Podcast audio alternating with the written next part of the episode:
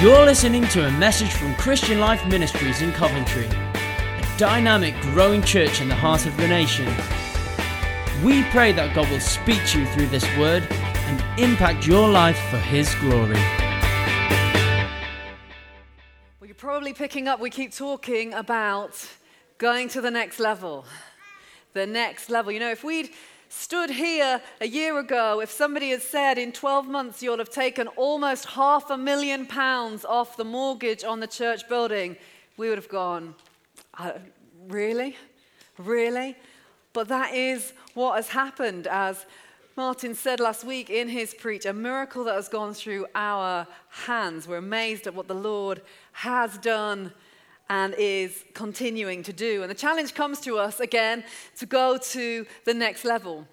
And so, speaking into this this morning, I've got a title which might be a bit of an unusual one for you, but the title of this message this morning is Why Should I? Why should I? Maybe um, our household is the only one in the church where some people might have expressed a feeling of, Why should I? Why should we go to the next level? You know, we're talking about going to the next level in this next season. We feel it's what God is calling us onto, calling us on as a church into the next stage of growth for CLM as a community of people being discipled to become like Jesus and to be close to Jesus.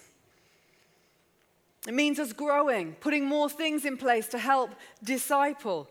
We're looking in this next season to multiply our mission, to help each of us connect with the places where we need to outwork the passion that God has put in us to stir a passion for those who haven't yet heard the gospel. That we would be a church who are reaching those who are not yet saved, whilst all the time persisting in the things that are really important to us and maintaining our momentum. We don't intend to leave anything alone that has been important to us in coming this far. There's also a challenge for us individually as we talk about going to the next level. Will we individually go to the next level in our discipleship, in our following of Jesus, in our commitment to move forward? Will we step up in our obedience? Will we pursue Jesus more? Will we seek to become more like him? You know, the next level will look different for different ones of us. For some of us, as we mentioned a few weeks ago in a preach, the next level is about dealing with some of the damage in our lives. It's okay if that's your next level, but don't put it off for another season. Go to the next level because there's everything that you need in Jesus Christ to move on and to get whole and to get free. For some of you, going to the next level, it might be joining a life group. Maybe you haven't done it, you keep putting it off. Maybe the next level is actually going to the life group you're meant to belong to. Does that resonate anywhere? You know, there's some simple things in our lives which, if we become consistent in them, will make a massive difference in our discipleship and in what God is able to do in our hearts and lives. Consistency of engaging with His Word, consistency of engaging with His people week in and week out. For others of us, going to the next level, it's about taking a step in what God's asking us to do. Maybe there's something that we feel He's put in us, and it's time to step out and do what He asks. But for all of us, we're being invited into a journey of faith, of obedience, and surrender. That's what this language of next level means. And so, not surprising, even if you've not said it, some of us might feel a little bit deep inside why should I? Do I have to? Do we have to? You know, I think most of us don't want to settle part way. Most of us have an idea in our head that we want to live our lives fully, we want to walk in everything God's got for us, and yet the thought of going again and pushing again, even in a next level offering, we can think, oh, can we not just have a year off? Can we not just rest a while? Can we not just take a breather? Wouldn't it be great if we just had a little pause? Why should we push on? Why should we keep going in this season? Well, I'm going to bring us to some words in a moment that I think bring some of the answer to that question.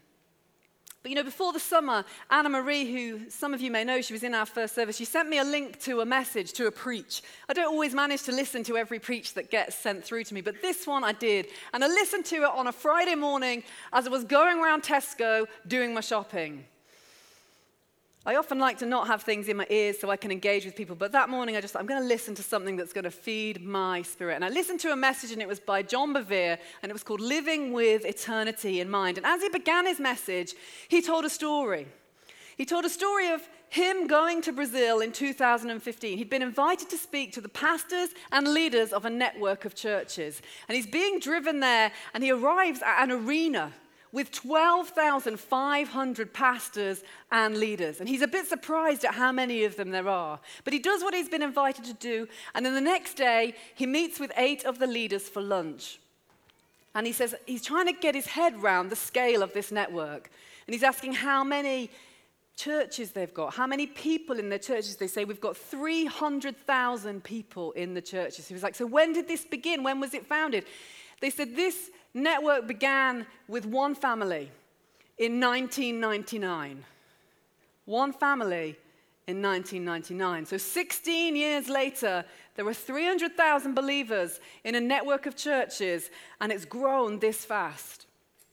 At this point, John Bevere says, I'd gone to minister, but at this point I needed to learn. So I said to them, How has this happened? What has gone on here? And he says he expected to have some sort of answer like, something to do with their life groups or some special structure or something that they had in place, but no. The answer that he got was we teach people about eternal reward and judgment. They said, You in America, you have a 70 or an 80 year perspective, but here we have an eternal perspective. And when you have an eternal perspective, you pursue things differently. And as he continued in his message, he, he went on and he painted a picture of what it might be like on that day when Jesus comes back, of the throne and the conversation we might have, of men and women with different callings and giftings and different things put into their lives. It deeply impacted me. In fact, embarrassingly, I found myself weeping helplessly in the crisp aisle multi pack of quavers in hand, completely undone. Just hoping, hoping that I didn't meet anyone I knew because it's really hard to explain when you're completely emotionally incapacitated in the crisp aisle of Tesco. But you know, it's poignant that each of us finds ourselves in the midst of the unfolding eternity of God, but spending much of our time doing things like choosing which crisps to buy See, eternity is a reality, but we often don't live with it in mind or don't think about that day when Christ will return. Now, Jesus told numbers of parables to help us try and get our heads around this, and that's where we're going to go this morning. And I'm going to read from the message this morning because it sometimes helps to keep Jesus' parables fresh. So I'm going to read from Luke chapter 19, verse 11 to 27, coming up on the screen here. While he had their attention, and because they were getting close to Jerusalem by this time, and expectation was building that God's kingdom would appear any minute, he told this story. There was once a man descended from a royal house who needed to make a long trip back to headquarters to get authorization for his rule and then return. But first, he called ten servants together. Give them each a sum of money gave them each a sum of money, and instructed them, Operate with this until I return. But the citizens there hated him. So they sent a commission with a signed petition to oppose his rule. We don't want this man to rule us. And when he came back, bringing the authorization of his rule, he called the ten servants to whom he'd given the money to find out how they'd done. The first said, Master, I doubled your money. He said, Good servant, great work. Because you've been trustworthy in this small job, I'm giving you, I'm making you governor of 10 towns. The second said, Master, I made a 50% profit on your money. He said, I'm putting you in charge of five towns. The next servant said, Master, here's your money, safe and sound. I kept it hidden in the cellar. To tell you the truth, I was a little afraid. I know you have high standards and hate sloppiness and don't suffer fools gladly. He said, You're right that I don't suffer fools gladly, and you've acted the fool. Why didn't you at least invest the money in securities so I would have gotten a little interest in it? And then he said to those standing there, Take the money from him and give it to the servant who doubled my stake. They said, But Master, he already has double. He said, That's what I mean. Risk your life and get more than you ever dreamed of. Play it safe and end up holding the bag. As for these enemies of mine who petitioned against my rule, clear them out of here. I don't want to see their faces around here again. A potent and powerful story told by Jesus. Not surprisingly, it goes quiet in the room when we read a parable like that. Because most of us probably grasp that the man going from the royal house to go and be authorized is a picture of Jesus. Going to ascend and go to heaven, from where he will come back authorized as king to reign over all for all time. We probably understand as we read it that the servants are a picture of us, entrusted with the resource of the king with the expectation that we would be doing something with it in his absence. It's not about money. It wasn't a test of business acumen. It was a test of whether the servants, in the midst of those who opposed this king, maybe not sure if he would actually be made king or not, whether they would trade in his name, whether they would stand amidst opposition as his loyal servants, using his resources unafraid. And then the king returned and called the servants in to find out how they'd done, not how much money they'd made. It, it wasn't a test of business acumen. It was a test of how much they'd been willing to openly express their devotion and loyalty to the king in his absence. Two of the servants had put the money to work. They'd used the resource they'd been given, and it had doubled as they'd done so. And they're rewarded. We hear sometimes the phrase, don't we? Well done, good and faithful servant. It comes from the similar parable when it's written in Matthew 25. And one servant had not done so well. He was afraid, he hadn't taken the risk. And instead of using the resource and putting it to work, instead of making himself known amidst the enemies, he backed off. He hid what he was given. And it says that he was found unfaithful, and even what he had was taken away. That's why it goes quiet in the room this morning, because these words speak to us, don't they? They remind us of an eternal perspective. They remind us of some things that we maybe should keep in mind. And as we come and we face again the challenge to not settle part way, as we face the call to go to the next level, to the next level in mission and in discipleship and in giving and in faith, we can find ourselves saying, Why should I? I think there's, there's some reasons here in this parable this morning that help answer that question for us and give us a reason. And I'm going to take us through four reasons this morning, each beginning with R, just to help unpack it. So, the first R this morning as to why we should go to the next level is return. Return. We should go to the next level because Jesus Christ is going to return. I know when you got up this morning, maybe you didn't think today he's going to come back, or maybe today he's going to come back, but one day Jesus Christ is going to return. And when whoever is in charge returns, you want to be found doing what you were meant to be doing, right? I don't know if you have memories like this of being a child. When I was a child, there was one uh, evening a week when my parents would run a life group, which meant they were fairly busy downstairs. Now, I shared a bedroom with my sister, which sometimes meant we were maybe more leaning towards naughty behavior than I would have been on my own, although I can't blame it all on her. But um, on those evenings, we'd hear the doorbell keep going. We'd know mum and dad were both busy, and so getting to sleep and being where you were meant to be and doing what you were meant to do wasn't so important. We weren't likely to be caught out. So there'd be all sorts going on on those evenings. There'd be games played, there'd be cartwheels done, there'd be jumping on the bed, all sorts of things. And generally it would be fine. Although occasionally you'd then hear the steps coming up the stairs as someone came to check, find out why there was so much banging, probably. And when you hear those steps, they would be quick. You'd like leg it into bed.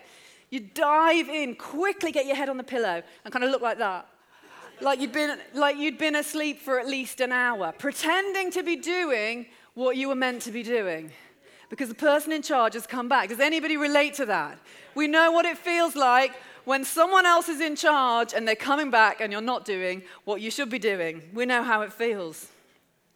But the nobleman in the story that we read, the man from the royal house, he came back as the master. He was authorized, he came back as king. And Jesus, our Savior, our healer, our Redeemer, the one we've sung about this morning, the one who went to the cross, the one who rose from the grave, he is also the coming king. He is the coming king. We've sung about it this morning. He will return with trumpet sound. He is coming. Jesus talked about it often himself. He used lots of phrases like, when the Son of Man returns, when the Son of Man comes in his glory, when the Son of Man comes, will he find faith on earth? It comes again and again through his teaching. Jesus knew he was going to come back. The disciples knew he was going to return. They'd seen him ascending up into heaven, the risen Jesus. They'd stood there. In fact, it tells us in Acts chapter 1 that they watched him going up into the sky. And as they did so, men in white said to him, Men of Galilee, why are you staring at the sky? I think maybe that's a little harsh. So I think I would have stared at the sky if Jesus had just been ascended in front of me. Anyone with me there? Yeah. but he said, Why are you staring at the sky? He said, This same Jesus who has been taken from you into heaven, he will come back in the same way you've seen him go into heaven. All the disciples, they saw it, they heard it, they knew he's coming back. Jesus said it, the disciples said it, the Apostle Paul, who wrote much of the New Testament, he knew that Jesus was going to return.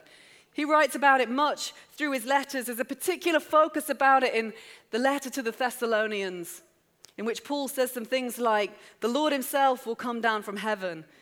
And he tells us that the day of the Lord will come like a thief in the night.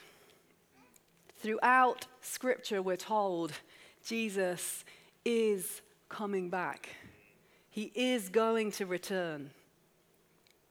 Now, just as in the story that we read this morning, there will always be those who oppose him. There will be those who don't want him to rule. There's those who don't want him to be king. There will be those who question whether he will become king. There will even be those who don't believe that he exists and make much noise of it. But, friends, the existence of his enemies or their vocalizing of his opposition will not prevent him from ruling. It will not stop him coming back. You know, history tells us that Jesus Christ is real, that he is Son of God who came in the flesh. His word and his actions recorded in the Bible and in other historical places. We see something of his transformational impact on millions and millions of people, beginning with a little group of terrified disciples who became fearless witnesses for him, and then coming down through the centuries across cultures the transformational impact of Jesus Christ, changing lives, saving people, turning people around, it testifies to the fact that Jesus is who he said he is. And he said he would return. And Jesus, this incredible Lord, he is king and he is coming back. Of course, some of us may pass away before that day when he returns. And we'll be raised to face him on that day. I'm not going to take any time to be sidetracked on that here this morning or he may return in our lifetime. Either way, I know that when he returns as king, I want to be found doing what I should be doing. And I want to go to the next level in this season because Jesus is going to return. And we should all go to the next level because Jesus is coming back. The second R this morning from this parable is report. We should go to the next level because we will give a report. You see, the servants in the story, they were called in to give an account of what they'd done with what they'd been given. They were called on. There was some sort of appraisal of what had gone on. Now, we live in a world where this is quite normal. We would expect there to be a giving an account. If we've given some resource to someone, we would expect for them to be able to say what they've done with what was given. It's partly why we had a financial update evening this week in the life of the church. We expect to give report of what has been given. You'll have seen a few weeks ago we had some pictures of cows up on the screen. If you weren't here that week, you're thinking, what happened that week? We had pictures of cows because we gave some money to a missionary in Ethiopia who's training men to go and reach Muslims. And he funds that partly by raising some cows and runs a dairy business. And we were able to give some money, but we said, Teklu, you need to tell us what you've done. You need to tell us what you've done with the money. And so he showed us the photos, sent back, told us when he'd bought the cows, kept account. We expect that, don't we? If we trust someone, we expect them to be able to tell us what they've done with what they were given. This is just the baseline of responsible leadership. Parents, if you were to give your son 50 pounds to go and buy some new school shoes because he needs some, if he came back with a coat and no shoes, finishing at McDonald's, you'd ask some questions, wouldn't you? That's very quiet, wouldn't you? No. you'd ask some questions. I just want to let you know that hasn't actually happened in our house. I know it sounded very true, ring of truth, but it's never happened. But we'd ask questions. As parents, we ask questions of the resource that we put in our children's hands. Any decent leader, manager, parent would call to account those to whom they've entrusted resource. We would ask, Did you do it? How did it go? But sometimes we think that God would be less diligent with what he pours out. And friends, we will be called on to report what we've done with what has been given and entrusted. I think there's a level at which we can get a little confused as Christians. Because you see, we understand when we come to Christ that we come to the cross that we've sung about this morning. And we come as sinners, and amazingly, we find that we can be accepted and covered and forgiven because of the blood of Jesus shed at the cross. And the condemnation that should have been ours for eternity has been rolled away from us the punishment for our sin has been borne by Jesus on the cross. So we know that at the end of all time, we will be found as those who receive Jesus and whose sin is covered by him. And so we're so overwhelmed by his grace and his mercy and his kindness and his unfailing love for us, and rightly so. And rightly so. There's no condemnation for those who are in Christ Jesus. But because we know that there's no condemnation, sometimes we get confused here and we think that means there's no judgment. See, we know that we're saved for eternity. We'll not be condemned and sent away from God for all eternity, as I believe those who reject Christ will be. But it does not mean there's no judgment. They're two different things condemnation and judgment. Judgment means to hear and decide upon, to decide after inquiry, or to appraise critically. Paul, who wrote in Romans 8, verse 1, there's therefore no condemnation for all who are in Christ Jesus. He also wrote in Romans 14:10, we must all stand before God's judgment seat. There's a distinction. It can sound like a tension, but it's not. They're just different things. For all those whose sin has not been covered by Jesus Christ, for those who go and stand before his throne on that day, trusting in their own righteousness to reach his standard, they will be found wanting. I believe the Bible makes it fairly clear that those people will face condemnation. There will be eternal consequence for their decision, an eternal sentence. That is not ours. We will be saved for eternity, but there is yet an appraisal of what we've done in the body, whether good or bad, Paul says elsewhere. There will be an appraisal. Wonderfully, regardless of whether we've been faithful or unfaithful with what is put in our hands, we will still be saved. You cannot lose your salvation. Isn't that amazing? The servant in the story, even though he had not done well and the master was not pleased, he was not sent with the enemies, they were somewhere different. The servant was still in. He just didn't get rewarded. There will be an appraisal. We will have to report.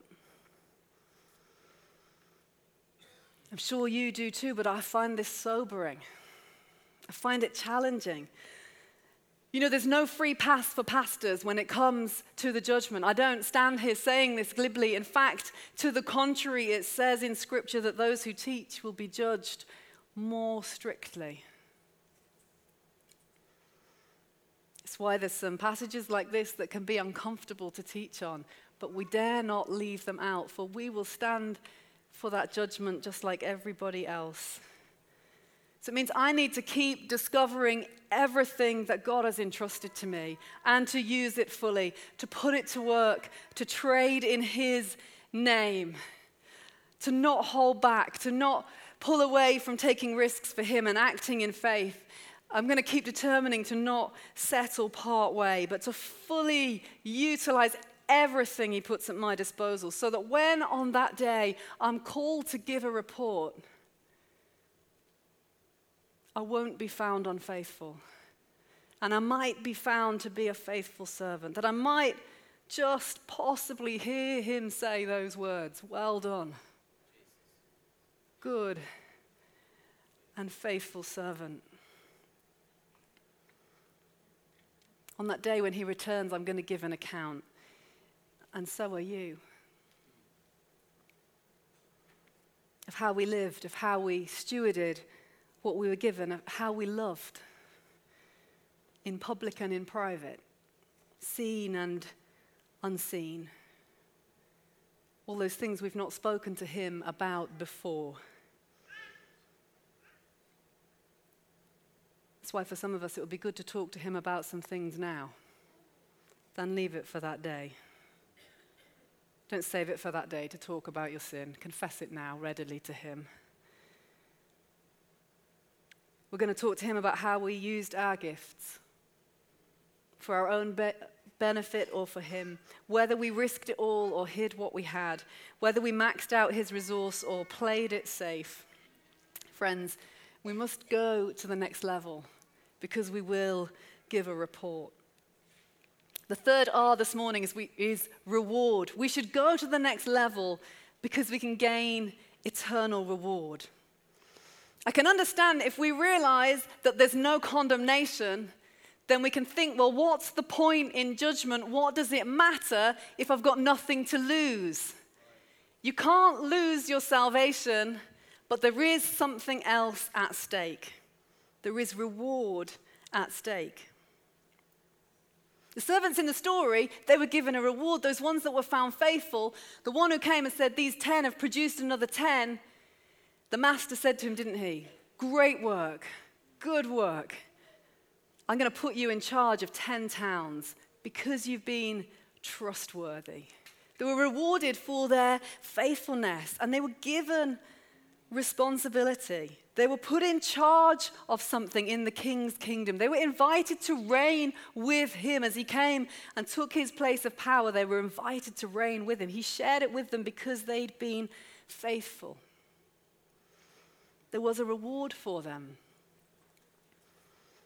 Paul talks in 1 Corinthians 3, verses 10 to 15. I'm not going to go there in detail now, but you might want to read those scriptures at another point. He describes our lives as a building, and he says they'll be tested by fire on that day to test the quality of what we've built with, whether gold, silver, costly stones, wood, hay, or straw. He says each man's work will be seen for what it is.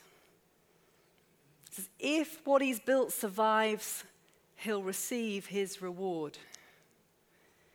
If it's burned up, he will be saved, but only as one escaping through the flames. Each one will be rewarded according to his own labor. The quality of what we're building our lives with will be seen on that day.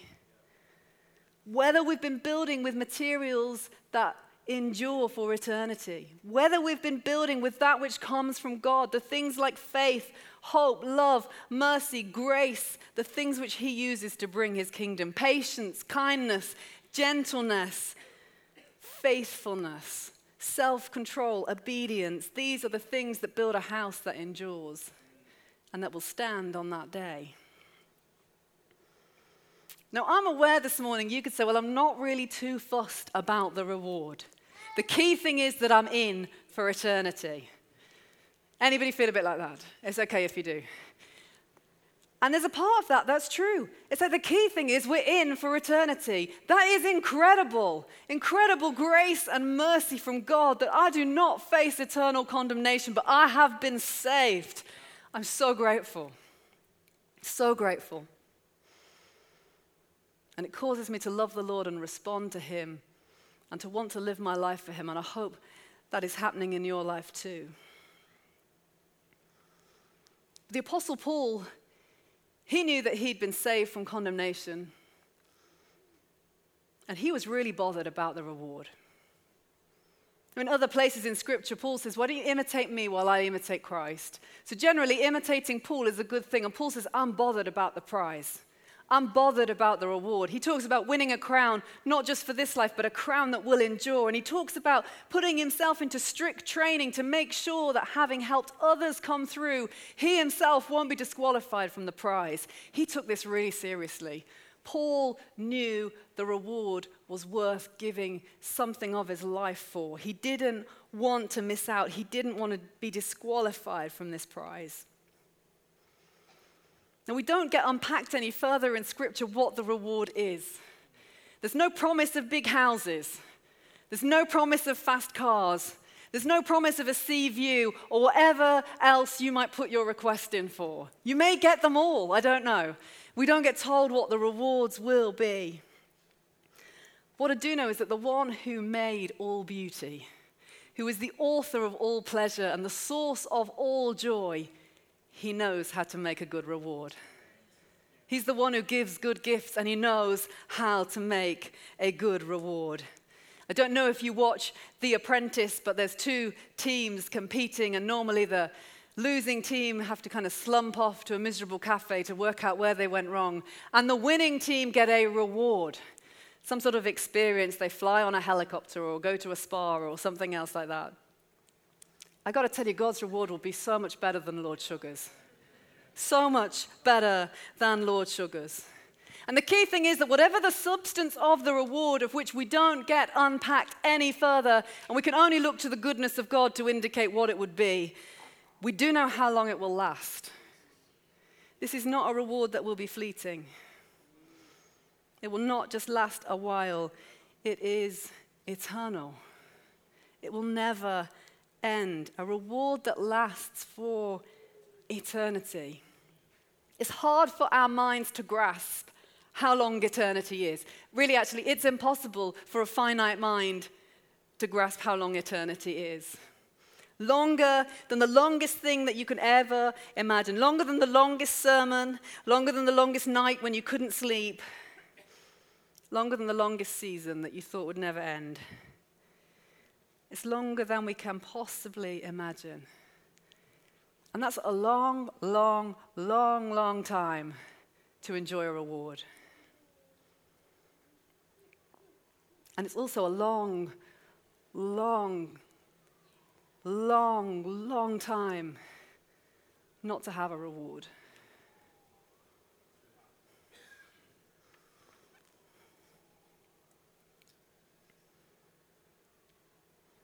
See, the point in the judgment and the point in the report is that it will inform how we enter eternity. Jesus has made it that we will enter eternity. But the report will inform how we enter eternity as one escaping through the flames or one receiving his reward. Friends, we should go to the next level because we can gain eternal reward. So, the fourth R this morning is ready. We should go to the next level to be ready for that day. Jesus will return. We will give a report. There is eternal reward at stake, and we need to be ready for that day. As Jesus himself said, the day and the hour are unknown. If somebody tells you they know when Jesus is coming back, don't spend too long thinking about when they tell you he will return. The day and the hour are unknown. It says in Scripture, he'll come like a thief in the night. We need to be ready. Probably everybody in the room knows what it's like to go through a test in life a test at school, a test in some other educational setting. At the moment, my youngest child has just gone into year six, which means next summer or next May time, she'll have to do some SATs. Now, I think a lot of fuss is made about SATs, and you shouldn't really be talking to 11 year olds now about the SATs they're going to do next May, but this is some of what goes on in our education system. But that aside, her teacher in the last two weeks has been running some tests in her class. And he says, The reason I'm doing this, I know they're really hard tests, but I want to see where the weaknesses are in the class. I want to see where people's weaknesses are so that I know where we need to prepare, how we can get ready. Now, it's not so much about what the kids need because it's SATs and they'll move on. But for the teacher, this is what it's all hanging on. If you're a year six teacher, the one thing your head teacher wants to know is have you got your kids to get the SATs results they should have got? The one thing Ofsted are going to want to know, albeit amongst some other pieces of information, is how did year six do in their stats, in their SATs? So the teacher knows there's a test coming. And it can seem a bit over the top in October that he's getting them to do their tests, but actually he's just preparing. He's getting ready. So I can't arrive in April next year and think suddenly I can pull it out the bag. We've got to get ready. When we know a test is coming, we're wise if we prepare, if we get ourselves ready. On that day when we see him face to face, I want us to be able to look at him and know that we didn't settle partway. We didn't pull back and we didn't park up. That we didn't bury the things that He'd put in our lives that were there to bless others with. That we didn't keep the goodness of the gospel to ourselves because we got too comfortable. And we didn't live for ourselves and hold back or play safe. In that moment when we see him, I want us to know the joy of seeing face to face the one who loved us, the one who saved us, the one who went to the cross for us and made a way for us. The one whose love has changed us and transformed us. The one for whom we've lived, the one whom we've served, the one that we've obeyed, the one that we've trusted, the one we've worshipped. That we're going to see him face to face. I want us to be able to stand without regret.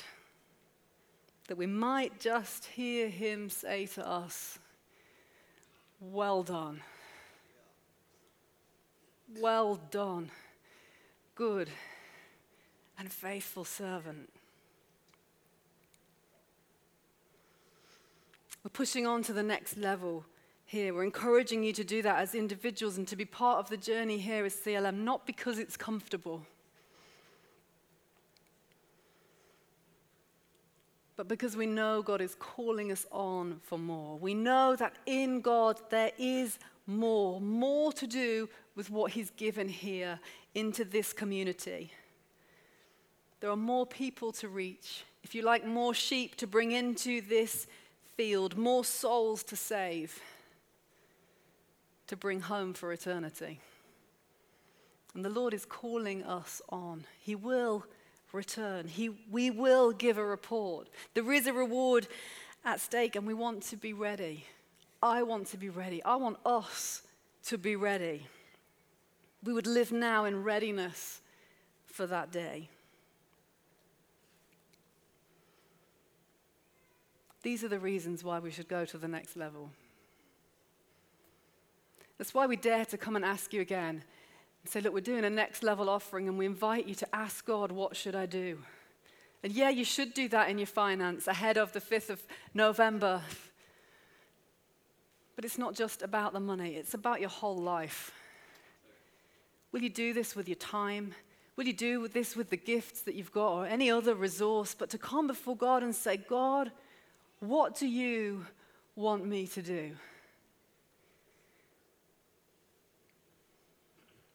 And to have the courage and obedience to follow through on what He says. This is how we go to the next level. This is how we get ready to stand before Him on that day, is by surrender now. Allowing His plans for our lives to become the most important thing that we would follow where He leads and that we would keep just inviting Him to speak and our heart would be surrendered to Him, saying, Whatever, whenever, wherever, you're the master, I'm the servant. What are you saying, Lord? So, as I come to finish this morning, I simply want to give us a moment to be still before Him and to surrender. I'm aware a response to a message like this, it's not about a moment in church. This is about how we live our lives, how we position ourselves. But it's right to take a moment to position ourselves to surrender to Him, to respond to Him, to respond to His words. Let's just bow our heads for a moment together. In a moment, I'll pray.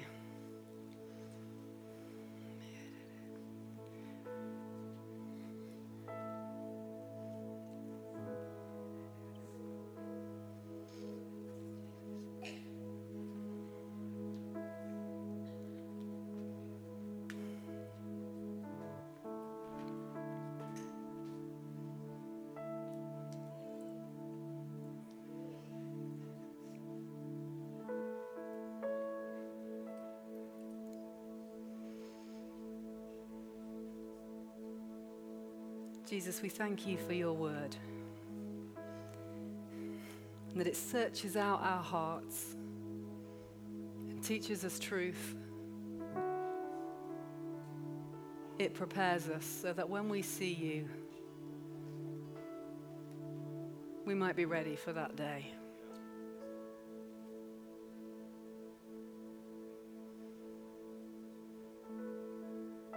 Jesus, we're so grateful to you that you have removed our sin and our shame. You've paid our penalty and our price. You've put your spirit in us and poured out your unfailing love into our hearts and lives. And we're so grateful. We just ask that you would help us, that as we rejoice in your grace and mercy and unfailing love, that we would hold that intention with our accountability before you. And that out of a love for you, we would desire to serve you, to give our lives for you, to trade in your name every day until you return.